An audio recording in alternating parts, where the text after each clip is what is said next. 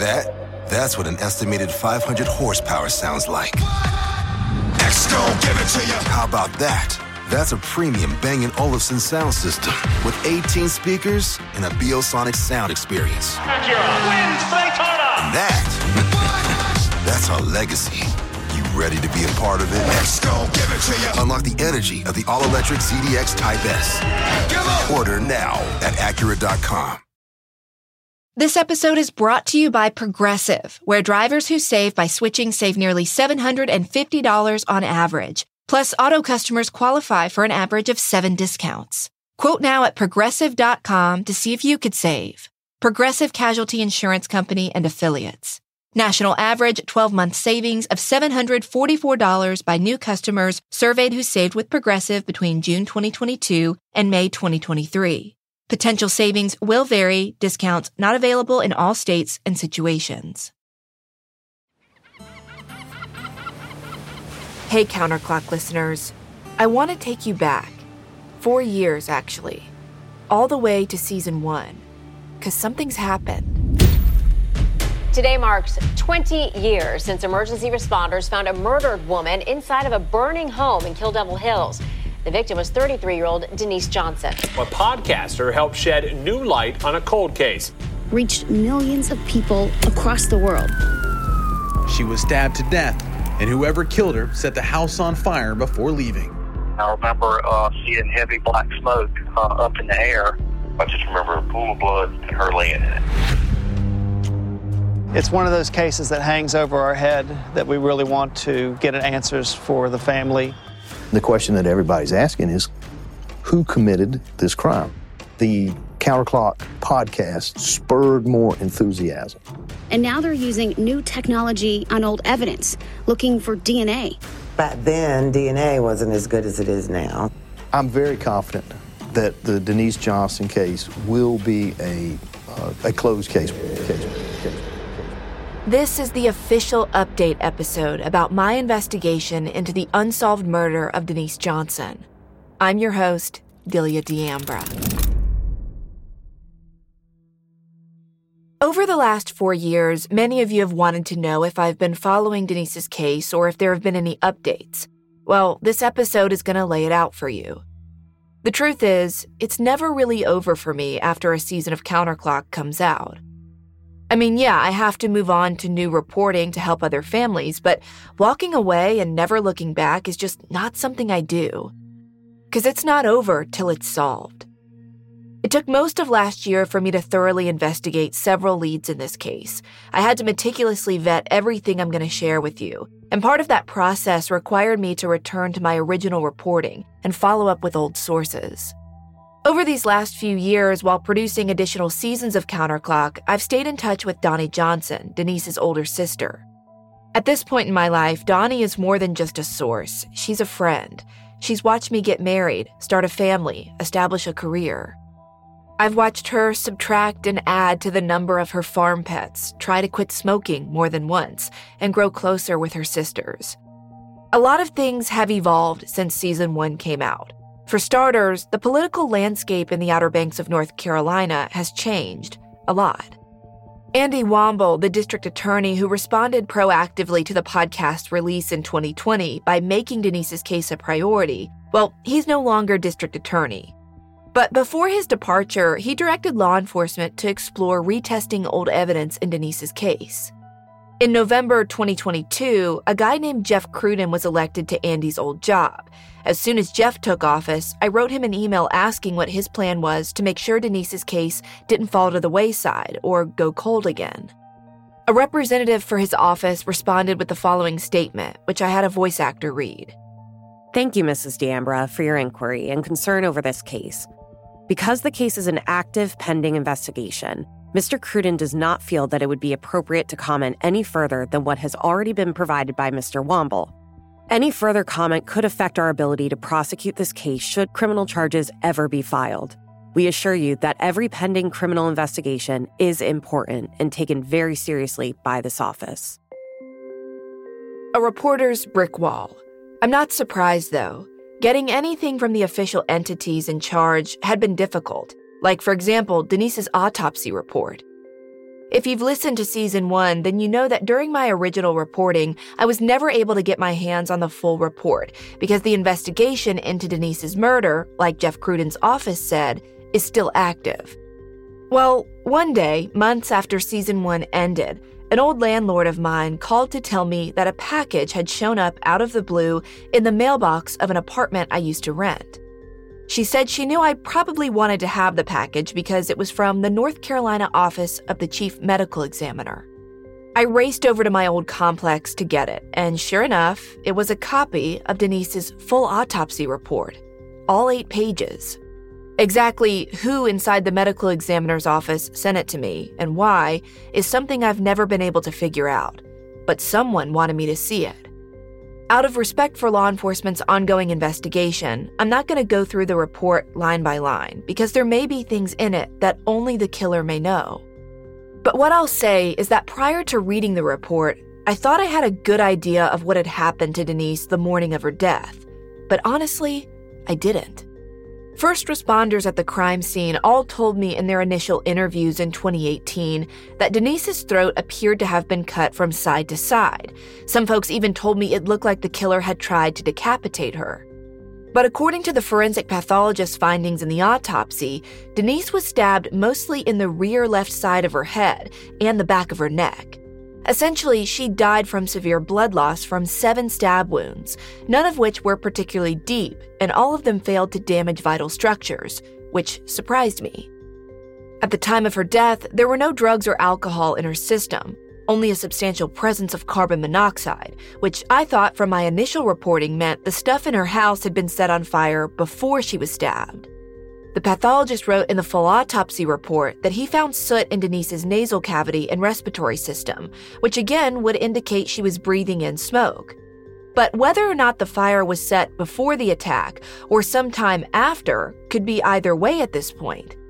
Because if none of her vital structures were damaged, then theoretically the killer could have set the fires afterwards as she was bleeding out but still alive. It brings the possibility that the murderer used the fires to cover up what they'd done back into the equation. Of all the revelations I read in the autopsy, though, there were two things that really stuck out. One, the pathologist observed aspects of Denise's body which he concluded indicated her killer might have tried to strangle her before stabbing her. Two, a sexual assault kit was collected and given to the Kill Devil Hills Police Department just days after Denise's murder in July 1997. Yeah, you heard me right. A sexual assault kit. One that the pathologist wrote, quote, was collected for potential evidentiary use, end quote. This was the first time I'd ever heard anything about a sexual assault kit in Denise's case.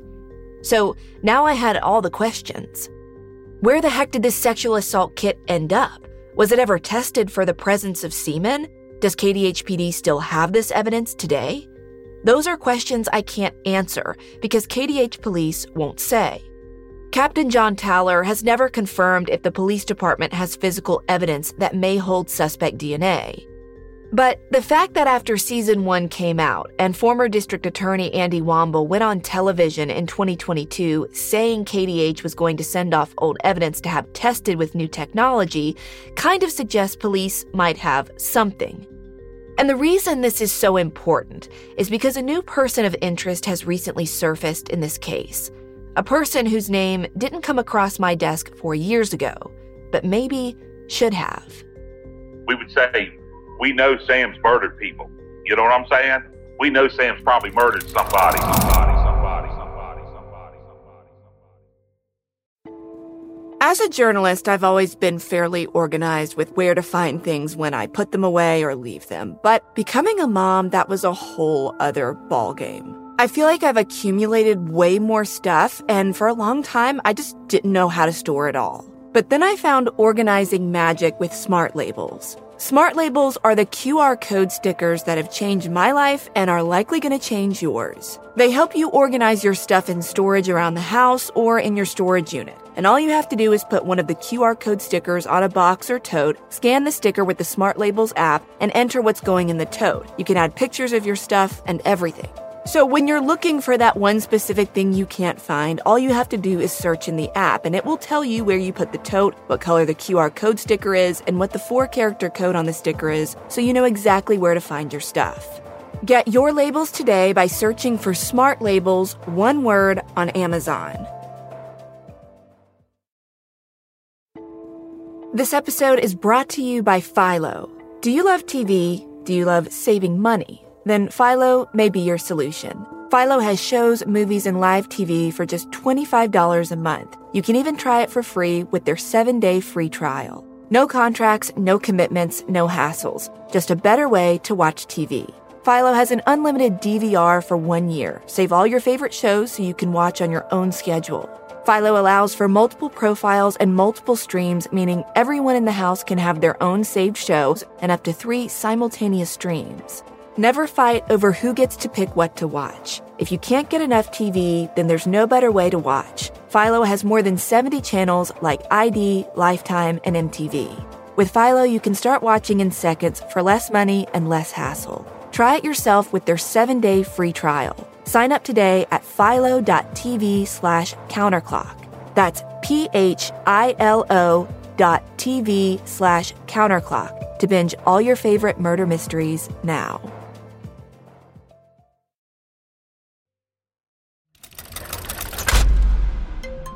In February 2022, I opened one of my inboxes to find an interesting message waiting for me. It was from a man who lived and worked in Kill Devil Hills in the mid and late 1990s. This guy asked me not to use his real name, so we'll call him Grant. Grant hasn't lived in the United States for years, and prior to 2022, he hadn't listened to season one. In fact, he was totally unaware of it until a friend recommended Counterclock to him. But after listening, he felt strongly he needed to contact me and police in Kill Devil Hills about a former friend of his who he felt should be investigated. After speaking with Grant a few times to vet his information, I realized that what he was claiming was worth looking into. In the summer of 1997, Grant worked for a church ministry in Kill Devil Hills called Dare Challenge. That program focused on rehabilitating men with substance use disorders and who often had criminal records. A man named Charles Etheridge ran that ministry. He was a well known and respected local preacher who Grant was close with, like father figure kind of close. The Etheridge last name was big in the Outer Banks, mostly in the fishing industry, and it still is today. Charles, the patriarch of the Etheridge family, was a staunch conservative Christian who had 13 children the youngest of whom was a wayward son named Samuel Etheridge, who most people just called Sam. He was kind of more the one that got into trouble a lot out of the whole bunch. Sam's a fisherman, you know. He's lived most of his life just on a boat, being here, there, everywhere. He's never really had any kind of like real job. He's never settled down anywhere. He's just lived on those fishing boats and wherever they dock at, he just parties and spends his money and gets back on those boats. That was Grant. In early May 1997, he remembers Charles, Sam's dad, was noticeably worked up about something. And that something was 31 year old Sam. His dad told me that his son was coming back to the beach because he had gotten in some trouble in Oregon. And he just kind of told me that Sam was always kind of in trouble all the time. And uh, his dad said something to me like he had beat up somebody or hurt somebody and left and then was coming back to the beach. More or less, he was telling me he was just running away, getting away. According to Grant, Sam traveled home to North Carolina from Oregon on a bus, which dropped him off at a depot in nearby Virginia Beach, Virginia, about an hour and a half north of Kill Devil Hills. Charles asked Grant to go pick up Sam, which was an errand Grant had done before whenever Sam would return home via bus. However, when Grant rode with Sam, he never felt at ease. Sam was just a just a different type of person, you know, he just kind of was uh you know, uh, I don't know how you explain it, but he just like he acted almost like he didn't have a soul or he just was a uh just different. I don't know how you explain it, but you never felt really comfortable around him. So I would pick him up sometimes and I would just feel real uncomfortable with him all the time on the way back. And I would just talk a lot because I didn't like being silent with them. We would say, We know Sam's murdered people. You know what I'm saying? We know Sam's probably murdered somebody. And we, and we would say it kind of jokingly, but serious too. Starting in May 1997, Sam took a job working with Grant as a delivery driver for Dare Challenge's community thrift store in Kill Devil Hills. According to Grant, during this time, Sam lived on Fox Street in KDH in some apartments designated for the program participants of Dare Challenge. The units were conveniently close to the thrift store, which was intentional because most of the men, including Sam, didn't have their own means of transportation. Was he someone who walked places, biked places? What was your knowledge uh, of the way to get around? He always seemed to be getting around, or he was with people. I'm trying to think when he was staying over there at the place how he was getting around. If it serves me, I can't remember right, but it's either he would just walk around or he had a bike. It seems like I can't remember, but uh, but I know he didn't have a car, you know. But he could drive, but I know he didn't have a car. Grant says Sam's daily job was to drive a truck that picked up and dropped off large appliances and furniture that people would buy or donate to the thrift store. Sometimes he'd work as a handyman, too. So we would go around and uh, pick up things, you know, like people would donate things or people would throw things away or we'd go around picking up stuff. And so he would come with us to do stuff like that. Sometimes people would call maybe they want stuff moved or stuff fixed for a donation, you know. So Sam would come with us all the time. His dad would make him come because he didn't want him sitting around the house doing nothing. He was a hard worker, though, a very skilled worker.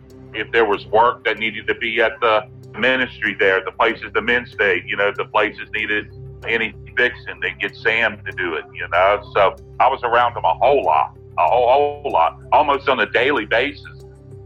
For a few weeks at the start of the summer 1997, Grant remembers this arrangement seemed to be going well for Sam. But then, in mid July 1997, Grant says Sam disappeared. At the time, Grant figured it was just Sam being Sam, going back to his old ways. But then he learned from speaking with folks at Dare Challenge that Sam's departure was actually Charles's idea. According to Grant, Charles sent Sam away from the Outer Banks to work on a fishing trawler that docked in Hampton, Virginia, a port city near Virginia Beach.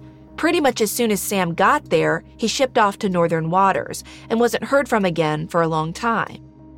Grant thought nothing of it in the summer of 1997. But now, after listening to season one of Counterclock, Grant sees this entire situation specifically the timing of Sam's abrupt departure from the Outer Banks in July 1997, in an entirely new light. And that's because on July 13, 1997, Denise Johnson was brutally murdered. And at the time, Sam Etheridge was a murderer. It's just that nobody back then knew it yet. This is Detective Meredith Hopper. It is April 30th, Monday, at approximately 2 p.m. This is audio from April 2012. It was recorded at the Dare County Sheriff's Office in the Outer Banks of North Carolina. In the room is Sam Etheridge and two detectives from the Portland Police Bureau in Oregon. The lead investigator driving the conversation is Meredith Hopper. Do you know why we're talking to you here today? Uh, probably because you're curious about something in Oregon. That's right. That's right. I am curious about something in Oregon and I think that you could fill in some details for me. Okay. Meredith and her partner traveled across the country to speak with Sam about a cold case homicide they were investigating from May 1997 that happened in Portland. Prior to entering the interview room, Meredith coordinated with the Dare County Sheriff's Office to have Sam surveilled. Local deputies had followed Sam that morning from the dock he worked at as a fisherman and pulled him over for failing to use his blinker while making a left hand turn. They knew his um, kind of daily habits. They coordinated with me. I did the overnight flight, and as soon as I landed, you know, they had him um, coming off the fishing boat there at the dock. Uh, they followed him to his residence where he was staying. My partner and I got out. They initiated a traffic stop on him. Uh, we got out, and he, he's he was very nice, very pleasant. Um, I introduced myself to him, and there's always that moment of recognition when you know I introduced myself as Detective Meredith Hopper with Portland Police, Portland, Oregon. There's kind of that little bit of a ah, what exactly are you here for? And there's definitely that moment of recognition, like hmm. After bringing Sam in for an interview at DCSO headquarters, Meredith began with friendly chit chat. Did you have a big family here? I'm the 13th child. 13? No kidding. Are you, so you're the youngest? Hmm? Are you the youngest? I'm the baby. Oh, wow. The two talked about what Sam did for a living and how he traveled so many places as a fisherman throughout his life.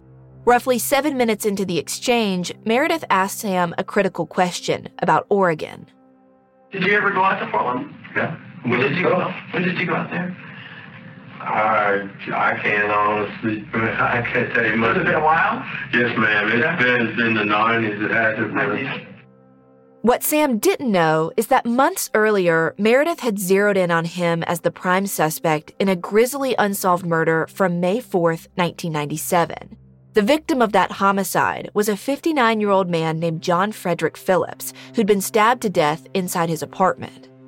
On the day of that crime, one of John's roommates had found him covered in blood and lifeless on his mattress. Shortly before the murder, this roommate and several other people in and out of John's apartment had seen a young white man with him who had red hair and who John introduced to some folks as his friend, and other times he referred to this stranger as his nephew. Minutes before finding John dead, his roommate had watched the red haired stranger and John have a drink in the apartment's kitchen, then go into John's bedroom together and shut the door. After a few minutes, the roommate heard some noises coming from John's room that he thought were sounds of the two men having sex. After a while, the noises stopped, and the roommate who'd gone into his own bedroom by that point heard someone leave John's room. So he went into the living room to check in with the men, but didn't see anyone. Then he looked out of the apartment's kitchen window and saw the red haired stranger walking down the street in a hurry carrying luggage. Curious where John was, the roommate opened John's bedroom door, and that's when he discovered John on his mattress covered with blankets. He pulled back one of the blankets and saw John's head, neck, face, and arms were covered with blood. A flathead screwdriver and several other items scattered on the floor in John's room had blood on them. The roommate attempted to chase after the stranger with red hair who'd been with John, but couldn't find him. After about 20 minutes, he used a nearby payphone to dial 911. In the days after the murder, a forensic pathologist in Portland determined that John had been stabbed more than 14 times in the head and neck with a flat, thin instrument, which detectives believed was the bloody screwdriver found in the victim's room. John's spinal cord had been punctured repeatedly, and the attack had mostly taken place on the back of his head. In May 1997, when this happened, Portland police's number one suspect was the unknown man who'd been with John right before his death. But at the time, all they could determine about the stranger, based on interviews with John's roommates and friends, was that the man was white, 26 to 34 years old, 6 foot 3, somewhere in the ballpark of 240 pounds, and had noticeable short red hair. The only other detail John's roommate could provide investigators was that he thought the stranger's last name might have rhymed with Swearbridge. Portland authorities had a composite sketch made, but unfortunately, even with that, no leads came in. To make matters worse, forensic evidence in the case was slim.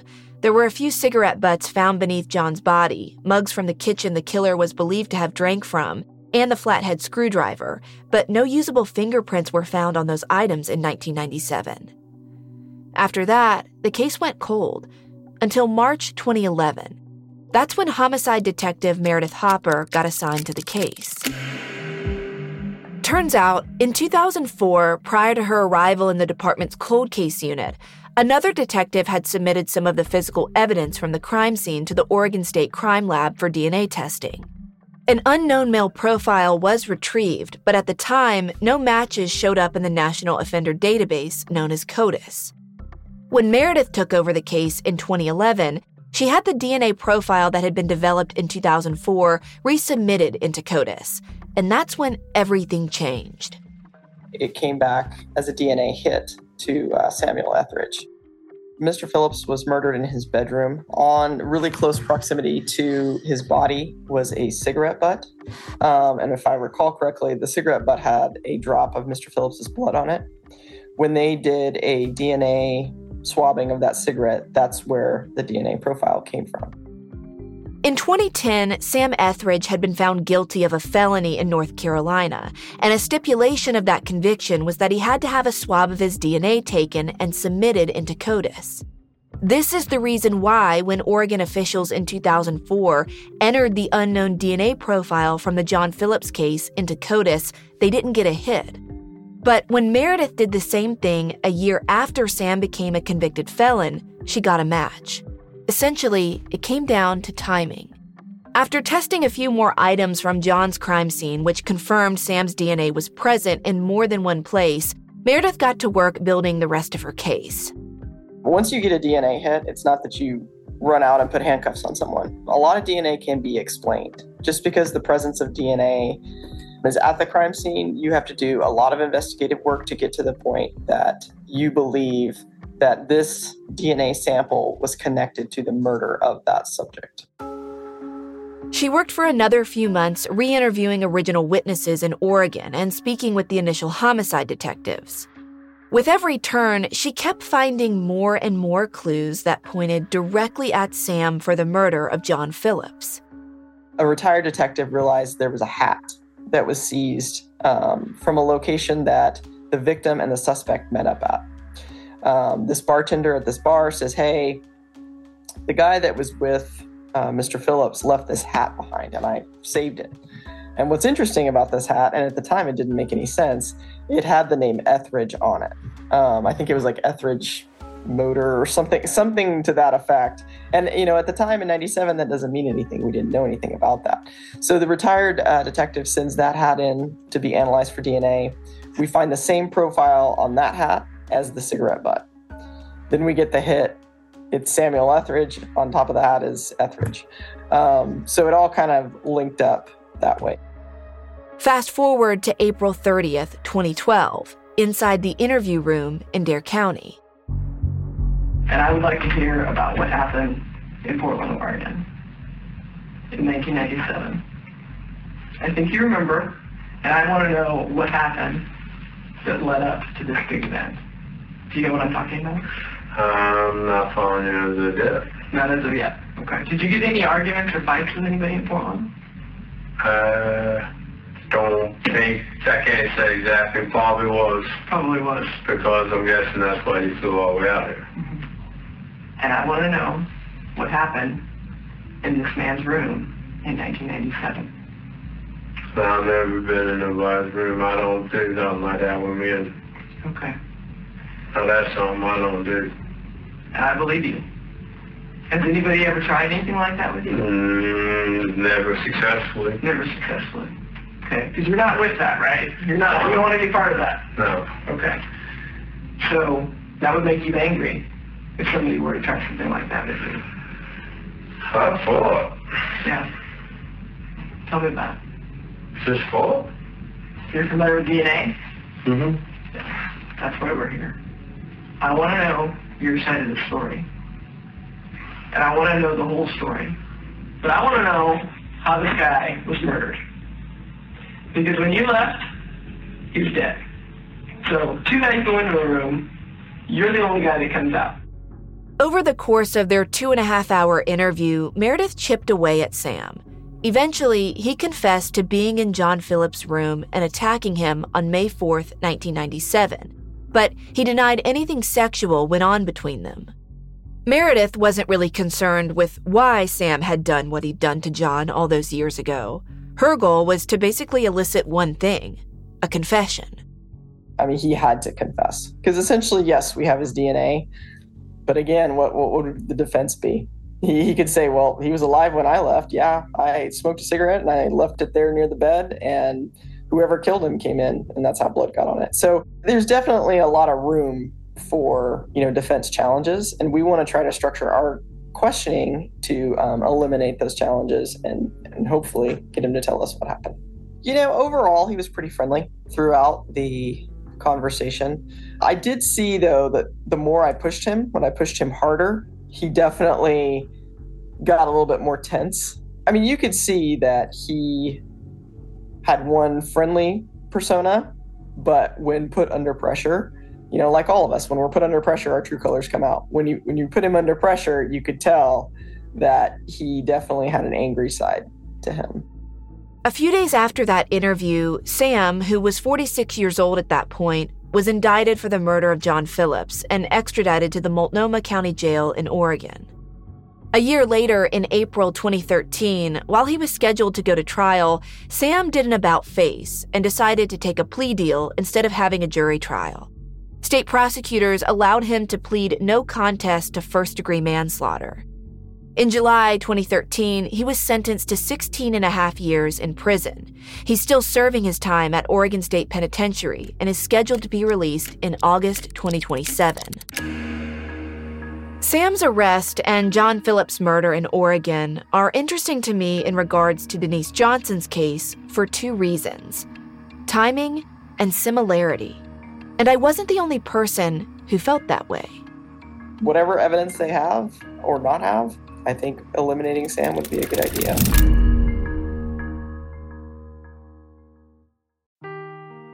Seeking the truth never gets old. Introducing June's Journey, the free to play mobile game that will immerse you in a thrilling murder mystery. Join June Parker as she uncovers hidden objects and clues to solve her sister's death in a beautifully illustrated world set in the roaring 20s. With new chapters added every week, the excitement never ends. Download June's Journey now on your Android or iOS device or play on PC through Facebook Games. My family and I are ready to eat stress free this spring with Factor's delicious ready to eat meals. Every fresh, never frozen meal is chef crafted, dietitian approved, and ready to eat in just two minutes. Do you guys understand what this means for me? It means I can eliminate the hassle of having to prep, cook, or even clean up. Now, I have a two year old toddler. This is seriously amazing. And the best part is that we can have variety. I can choose from a weekly menu of 35 different options and more than 60 add ons every week. I'm telling you, say you're not a parent, but you're just a person on the go who wants to save time but eat well. Factor is your solution for fast, premium meals without the need for cooking. Just head to factormeals.com slash counterclock50 and use code counterclock50 to get 50% off your first month plus 20% off your next month. That's code counterclock50 at factormeals.com slash counterclock50. 50% off your first box plus 20% off your next box while your subscription is active.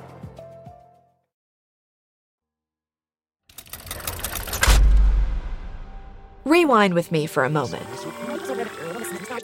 It's clear, based on everything that came out in court during Sam's conviction in 2013 for John Phillips' murder, why he returned so quickly to the Outer Banks in May 1997. He just brutally stabbed a man to death in Oregon, and he needed to get as far away from there as possible. So he went to the one place he knew best, the Outer Banks of North Carolina, and into the welcoming arms of his dad, Charles. According to Grant, when Sam returned, Charles knew his son had gotten into some kind of trouble in Oregon, but he tried to set Sam on a new course by giving him a place to live and a job in his ministry. But just a month or so after Sam's return to Kill Devil Hills, something horrific happened in the Outer Banks community. A beautiful, well known local woman named Denise Johnson was stabbed to death inside her house, and the killer also set it on fire. Now, according to Grant, shortly after Denise's murder, Sam's father sent Sam to work on a fishing boat that shipped out of Virginia. He wasn't seen or heard from for a while after that. A few years later, in 2002, police records show that Sam returned home to the Outer Banks and got arrested for breaking and entering, but only spent a month in jail. In 2005, Sam went back to Virginia where he and another man were arrested for disposing of a corpse in public. News reports from the Daily Press and the Coastland Times state that Sam and his friend were doing drugs with a guy in a motel room in Hampton, Virginia, and that other man allegedly suffered some kind of medical event and died as a result. Instead of calling police to get the man help, Sam and his friend wrapped up the dead guy in some sheets and transported him to a little league field where they dumped him out in the open and left.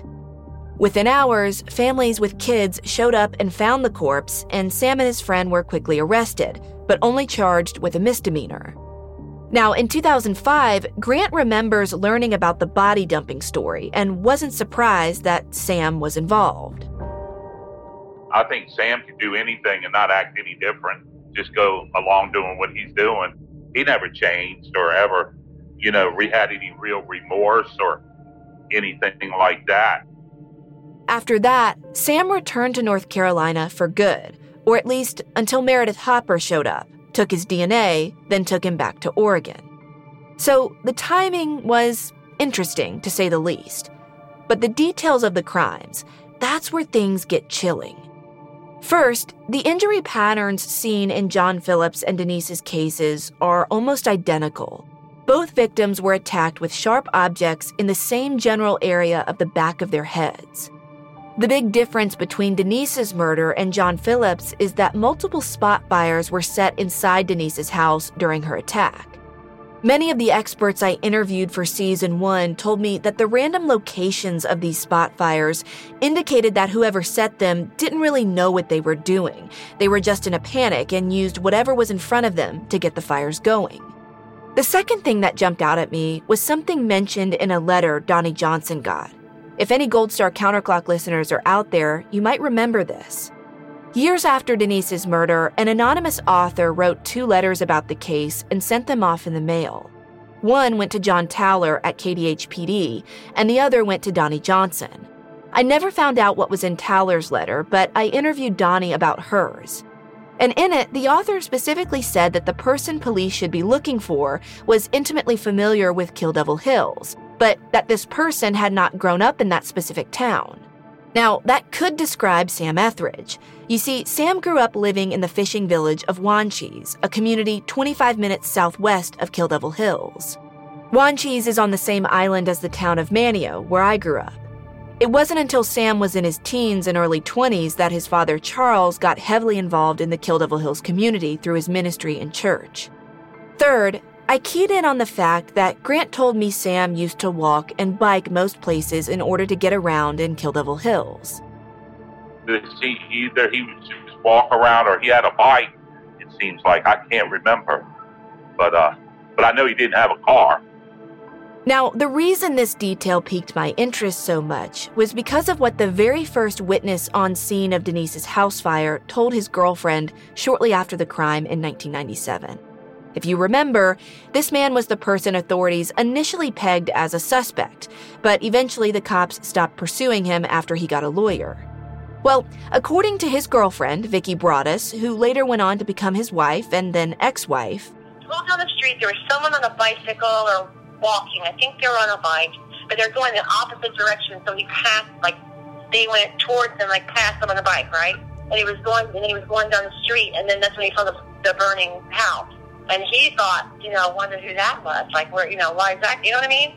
Who's that person leaving? You know, because he didn't think anything about it until he saw the burning house or the, what was going on. Yeah, because who who on a bicycle would pass by a burning house and not stop? Right. Correct. Exactly. Now, at the time of Denise's murder, Sam drank alcohol, smoked cigarettes, and used cocaine. The very same drug that Eric, Denise's next door neighbor, who I focused heavily on in my original reporting, was rumored to deal, or at least held a conviction for dealing. But other than that, I wasn't able to find any other connection between Eric and Sam. Well, I guess other than the fact that they both also lived in Kill Devil Hills in July 1997. And the reason I know so much about Sam's substance use is because he revealed his history of it to Meredith Hopper during his 2012 interview. Though at the time, Meredith had no clue Denise Johnson's case even existed, or that arson was a critical component of her chaotic crime scene. Have you always smoked? Cigarettes? Yeah. Pretty much. Did you have a drug problem back then? Yeah. What was your drug? Cocaine. Cocaine? Crack cocaine or? Cocaine and heroin. Did you ever commit any other crimes while you were high on drugs? And there's no judgment here. I'm just saying, like, some people, in order to get their drug of choice, they'll, you know, kill style for we're not. No, but I work there, but I mean, I got good work ethics. I work. I don't, I don't know. I'm proving that pretty much everywhere I go. I work hard. Yeah, that's good. That's good. I mean, Yeah. I got calluses on both hands. Yeah. During that time, did you drink alcohol quite a bit? What? Yeah. like a lot? Like, would you say you had a problem with it or no? Oh, yeah. Really? Do you still have an issue with it or no? Uh, uh, going to church. Towards the end of this conversation, Meredith and her colleague left Sam in the interview room by himself so they could take a break. On her way out the door, Meredith playfully instructed Sam not to smoke while they were gone. She jokingly quipped, You're not going to smoke or light the house on fire, are you? In case you didn't catch that, she asked Sam, You're not going to smoke or light the house on fire, are you? But Sam didn't immediately reply to this question.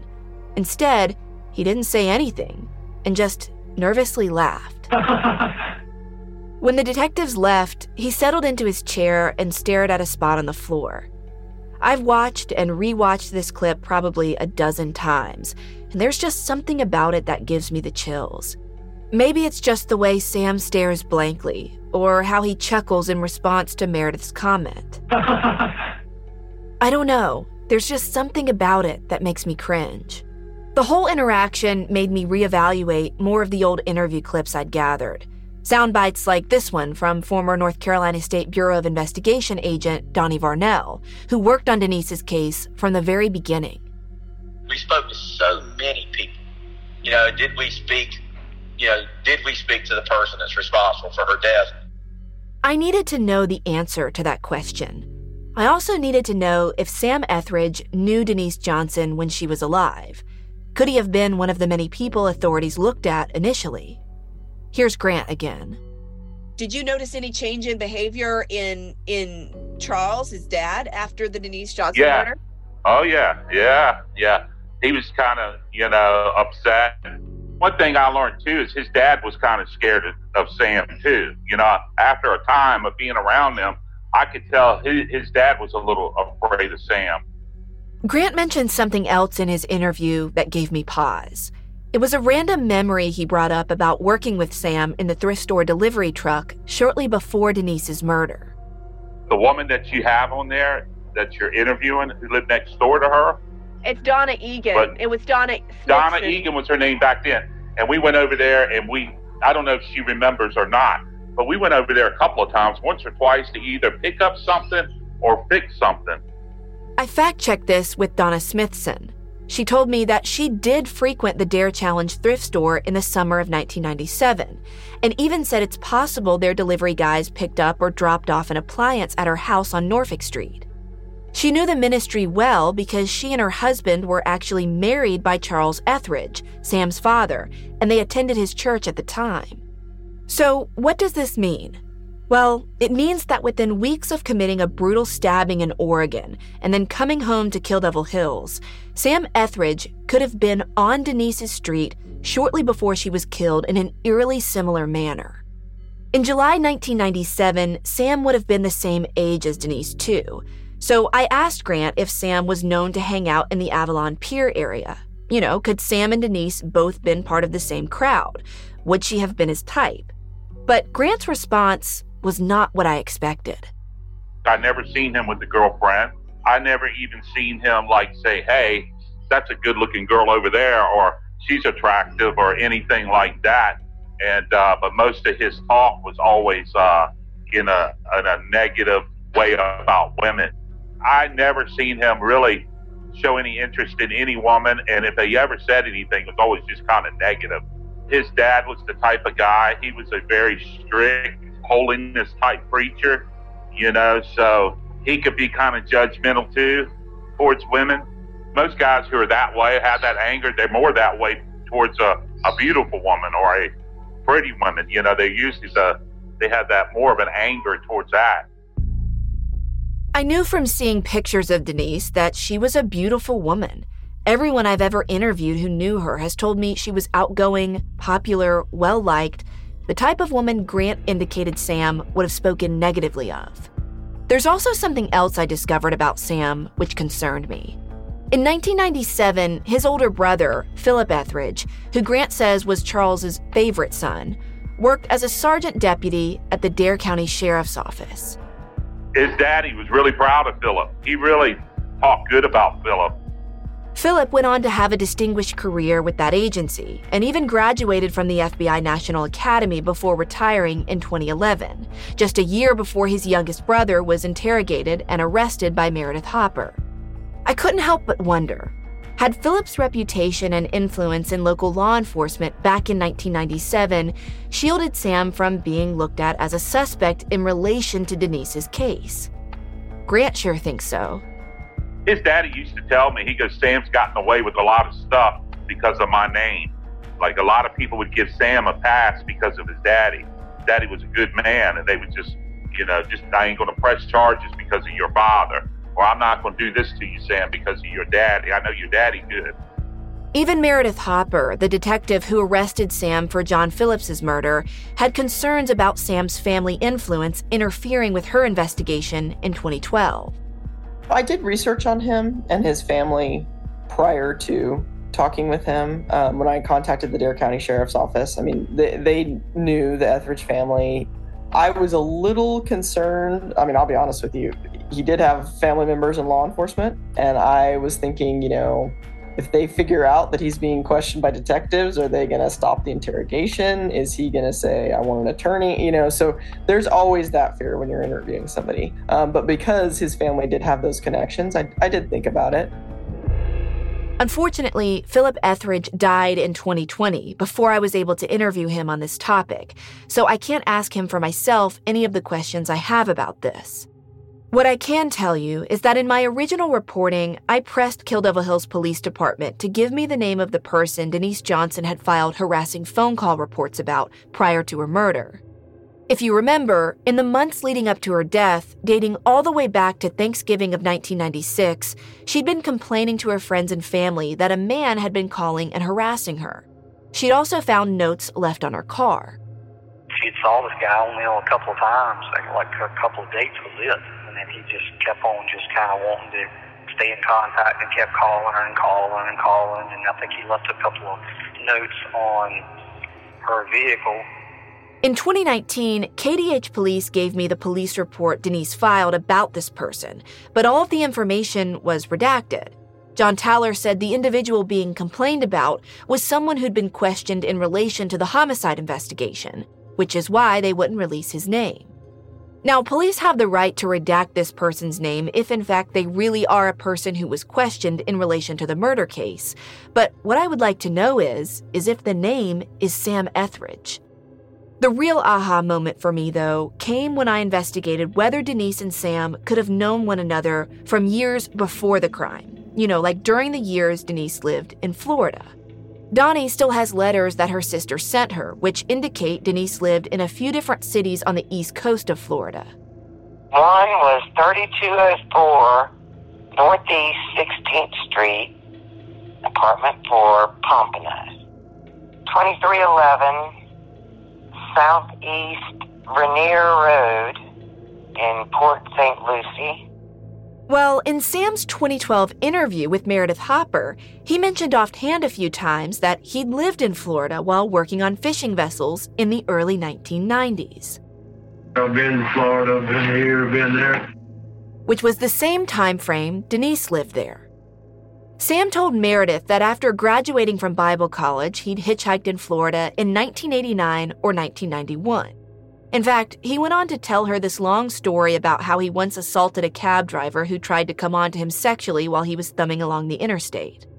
Unfortunately, Highway Patrol had no record of this incident that they could find, so I'm not sure how true it is.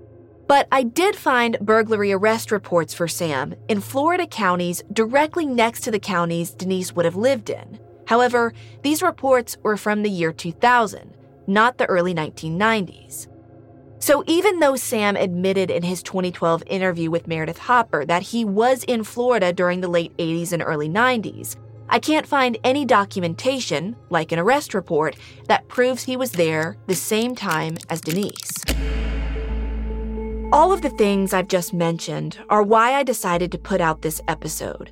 There are just too many coincidences to ignore at this point.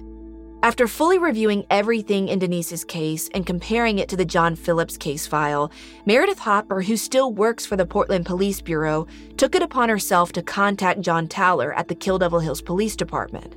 She inquired if they would look into Sam as a potential person of interest in Denise's case. She even offered her assistance as an investigator. It's all those little things, like you just said, you know, like the Florida connection and the, you know, Dare County connection and all, all that it it all leads to like well maybe we should look at this person. Like all those little things lead you to that direction. The problem is is you don't know what you don't know. I will say it is difficult in my experience to confront somebody particularly after a lot of years unless you have something to confront them with and a lot of times you know it could be a witness statement like what you what you've relayed to me. It could be physical evidence. It could be you know eyewitnesses that have come forward that that didn't come forward in the past. There could be many factors. But if you don't have one of those factors just ask him hey sam did you kill this lady in 97 he's going to be like no. You know? I mean there isn't going to be a lot of conversation past that. Um, so it's just important to have those investigative leads kind of lined up before you confront someone to like you said rule them in or out because he he exists right and he's more than what from what i understand more than what's around now so I mean, sure, it's it's whatever evidence they have uh, or not have. I think eliminating Sam would be a good idea. I mean, obviously, he has a history of extreme violence towards people. Yeah, I think it's worthwhile looking into. So, this is what we all need to make loud and clear to the Kill Devil Hills Police Department and the new district attorney over Dare County. Compare Sam Etheridge's DNA to any physical evidence in Denise Johnson's case. It's as simple as that. Sam is sitting in prison until 2027. His DNA has already been obtained multiple times and exists in CODIS.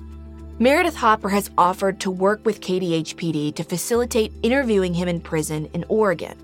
I even wrote Sam a letter in 2023 asking for him to correspond with me, but months went by and I never got a response. To date, I've still never heard from him. To my knowledge, Meredith Hopper's department in Oregon is now in communication with KDH on the matter, but what we need to do is keep the pressure on. Now, some of you might also be wondering if I've dug any more on whether Mike Brandon, the person of interest in Stacey Stanton's murder from season 2, could be involved in Denise's murder. And the answer is yes, I have been looking into that, and it's still possible to find out once and for all. After more than three years of trying to track down and find Mike Brandon's son, Mike Brandon III, he reached out to me via social media in the summer of 2023. We got on the phone and discussed a lot of things, most notably the fact that his dad was a prime suspect in Stacey's death, alongside Clifton Spencer, the black man railroaded by the state of North Carolina for Stacey's murder before being released from prison in 2007. Mike Jr. told me he learned a lot from listening to season 2. He believes Clifton was likely wrongfully convicted, but maintains that his dad wasn't Stacey's killer. As far as whether his father could have known Denise Johnson or been involved in her murder, he doesn't think so. Mike Jr. believes any confessions his dad allegedly made in relation to Denise's death were likely just ramblings he made up while using drugs or withdrawing from drugs. Mike Jr. doesn't think for a second that his father is connected to what happened to Denise. He told me that if law enforcement ever needs a sample of his DNA for evidence comparison in either Stacey or Denise's case, since his father is dead now, he'd be more than willing to give it if it comes down to that. Right now, Donnie Johnson is aware of the investigation I've done into Sam Etheridge, and though she's hesitant to get too hopeful, she understands why he's worth considering and would like law enforcement to at least rule him in or out with DNA. If there's anyone listening right now who recognizes anything or anyone I've mentioned in this episode or thinks they may know something that would be helpful to police, please contact the Kill Devil Hills Police Department. You can also send me a tip too. Until there's more to report, stay tuned for updates and make sure you follow the show. One day, I hope not too long from now, Denise's case will finally be solved.